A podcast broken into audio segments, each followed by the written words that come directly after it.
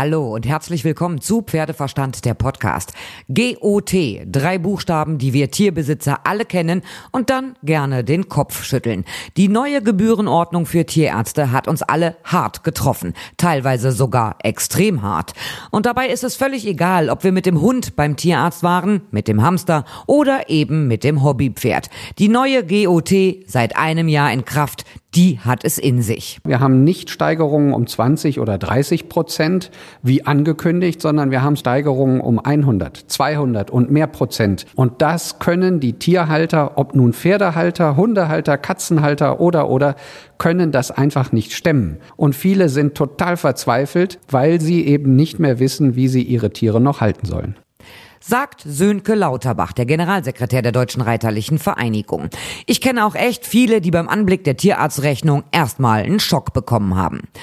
Und was können wir dagegen machen? Nichts, denken viele. Aber wer nicht kämpft, der hat schon verloren und muss es dann eben hinnehmen. Aber jetzt sind wir alle gefordert. Mit einer Unterschrift könnten wir was bewegen. Denn jetzt werden zwei Petitionen gestartet gegen die GOT. Und zwar von der Deutschen Reiterlichen Vereinigung und auch von der recht neuen Vereinigung Deutscher Tierhalter, VDTH. Am Mittag ist in einer Online-Pressekonferenz ausführlich darüber informiert worden. Vom VDTH heißt es, es gibt 20 Millionen Haushalte mit Tieren in Deutschland. Ob Hund, Katze, Maus oder eben das Hobbypferd. Aber wir, die Tierbesitzer, sind gar nicht mit ins Boot geholt worden, als die neue GOT erarbeitet wurde. Zu vielen Tierbesitzern drohe das Abrutschen in die Armutsfalle. Denn es gebe Tierarztrechnungen, da lägen die Preissteigerungen der neuen GOT teils bei 300 Prozent. Das geht so nicht. Und deswegen jetzt die Aktion gegen die Gebührenordnung für Tierärzte.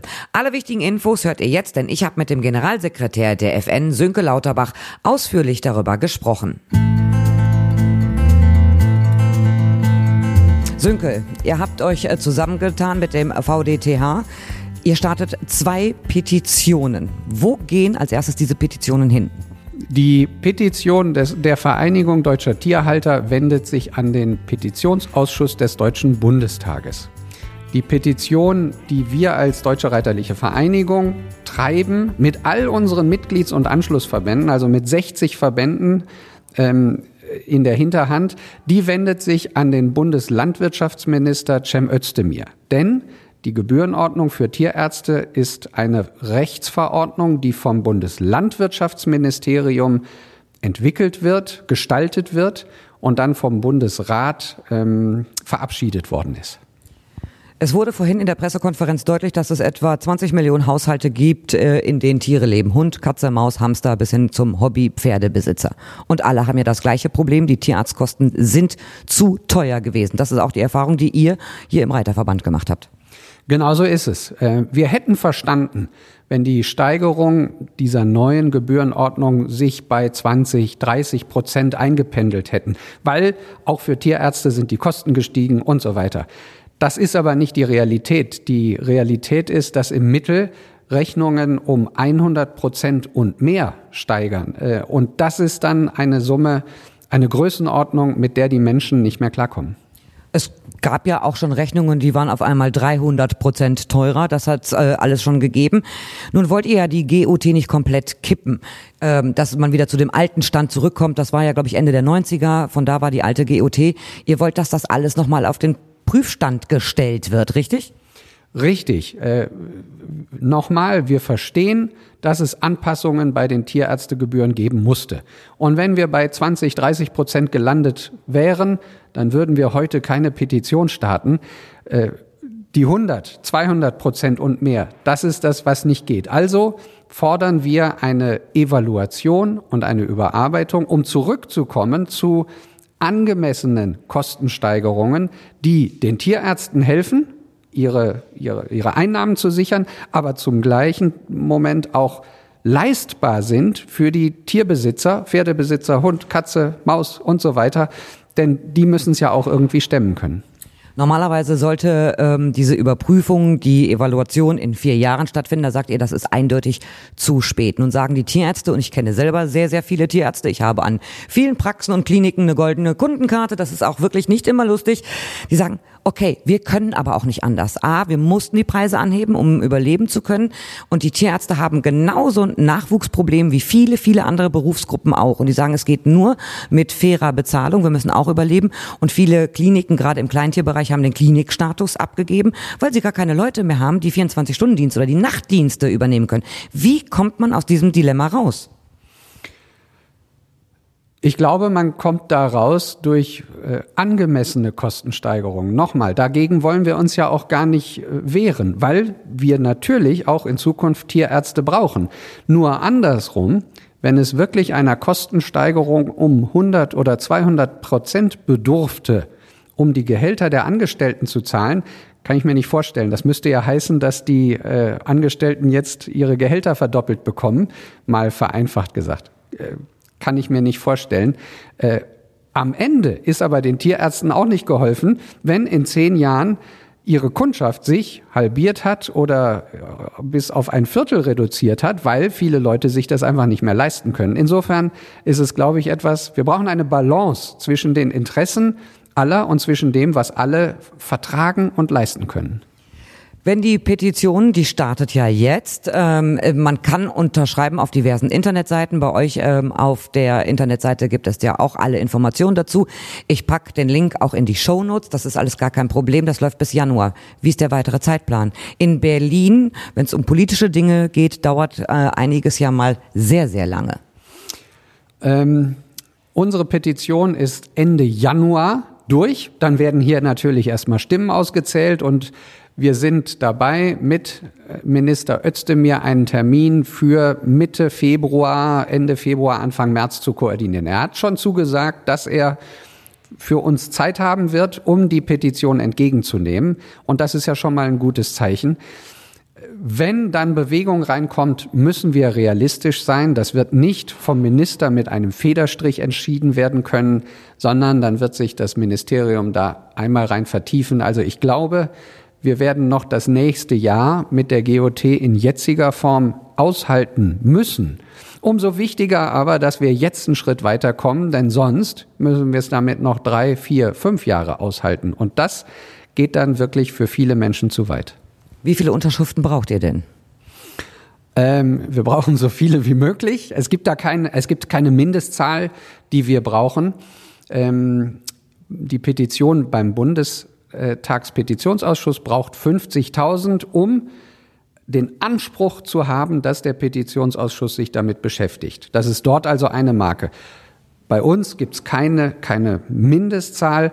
Aber wenn wir uns an die sehr erfolgreiche Petition gegen die kommunale Pferdesteuer vor zehn Jahren erinnern, da hatten wir 530.000 und ich wünsche mir eigentlich, dass wir da ein gutes Stück drüber kommen, weil das wirklich ein Thema nicht nur für Pferdehalter ist, sondern auch für Hundehalter, Katzenhalter, Kaninchenhalter und, und, und, was man noch so als Haustier hat. Ähm, ihr seid euch aber dessen bewusst, dass die Tierärzte euch jetzt nicht mehr so toll finden, ne? weil die finden das natürlich doof, dass ihr jetzt Petition startet. Es gibt Tierärzte, die im Direktgespräch uns sagen, ich habe da auch Bauchschmerzen mit. Ich verstehe das auch im, im Sinne meiner Kunden. Aber selbstverständlich gibt es auch viele Tierärzte und vor allem die, die Standesvertretungen, die äh, damit überhaupt nicht einverstanden sind und die uns teilweise wörtlich sagen, was geht euch das denn an? Haltet euch da raus. Es geht uns sehr wohl was an, denn wir sind die Interessensvertreter der Pferdehalter. Und wir gehen ja jetzt auch noch einen Schritt weiter. Wir, wir sehen ja, das ist ein Problem auch für den Haustierbesitzer. Ähm, das sind natürlich auch unsere Mitglieder, aber viele darüber hinaus. Und für denen wollen wir an dieser Stelle auch eine Plattform bieten. Also ich kenne das ganze Debakel ja auch über die Pferde, aber auch über meine Hunde. Mit denen bin ich auch regelmäßig beim Tierarzt. Äh, meine ältere Hündin kriegt regelmäßig äh, eine Depotspritze und wie die sich preislich entwickelt hat, ist auch sehr, sehr spannend. Ähm, ihr ruft ja nicht nur auf zu Unterschriften online, sondern ihr habt ganz viele Reitervereine, Verbände äh, angeschrieben und denen ordentlich Material geschickt. So ist das. All unsere 58 Mitglieds- und Anschlussverbände, die Teil der FN sind, unterstützen unsere Aktion.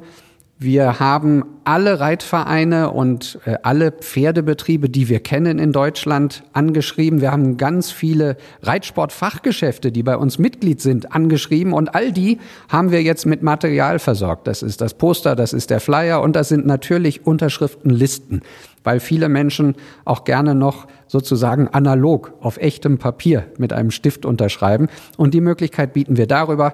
Das kann jetzt ausgelegt werden im Ladengeschäft. Das kann bei der Weihnachtsfeier, bei dem Turnier, beim Reitertag, bei welche, bei der Messe, bei welcher Veranstaltung auch immer genutzt werden, damit möglichst viele Menschen die Chance haben, sich hier zu beteiligen. Ihr habt allein 200.000 Flyer verschickt. Ordentlich. Ja, wenn wir 15.600 äh, Adressaten haben, Vereine, Betriebe und so weiter, da kommt schon was zusammen. Denn wir wollen es denen natürlich möglichst einfach machen. Die sollen nicht äh, eine Liste kriegen, die sie dann kopieren müssen, sondern das soll natürlich für sie möglichst einfach sein. Also haben sie gleich 20 Listen bekommen und können damit loslegen. Und du bist optimistisch, dass wir was bewegen können? Ja, weil wir ja schon wissen, ähm, die, wenn die Politik merkt, dass viele Menschen betroffen sind, dann merkt sie, wir müssen uns mit dem Thema beschäftigen. Bisher war anscheinend oft der Eindruck, na ja, das ist hier eine Lobbygruppe, der Verband, der sich hier bei uns meldet und für irgendwelche Leute spricht. Jetzt werden wir deutlich machen, wir sprechen nicht für irgendwelche Leute, sondern wir sprechen für Millionen von Menschen, die auch Wähler sind. Und wie hat es vorhin der Präsident in der Pressekonferenz gesagt, der Hans-Joachim Erbel, wir müssen laut werden. Und deswegen hoffe ich auch, dass wir jetzt alle schön unterschreiben werden. Das hoffe ich auch und äh, bedanke mich, wenn Sie, liebe Hörerinnen und Hörer, das tun.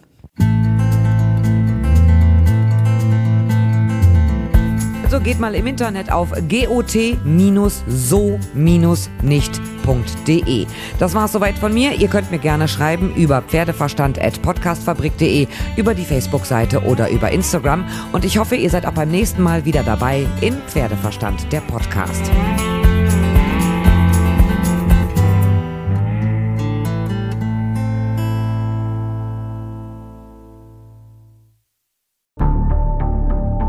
Wie lange kann ein Mörder sein dunkles Geheimnis bewahren? Wann bekommen die Angehörigen Gewissheit und die Opfer Gerechtigkeit?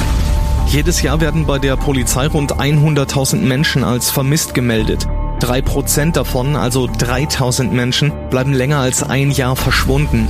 Einige werden nie wieder gesehen. Seit gut drei Jahren arbeitet die Polizei in NRW mit sogenannten Cold Case Units. Das sind Abteilungen, die wirklich nur damit beschäftigt sind, Mordfälle zu bearbeiten, die teilweise seit Jahrzehnten ungeklärt sind.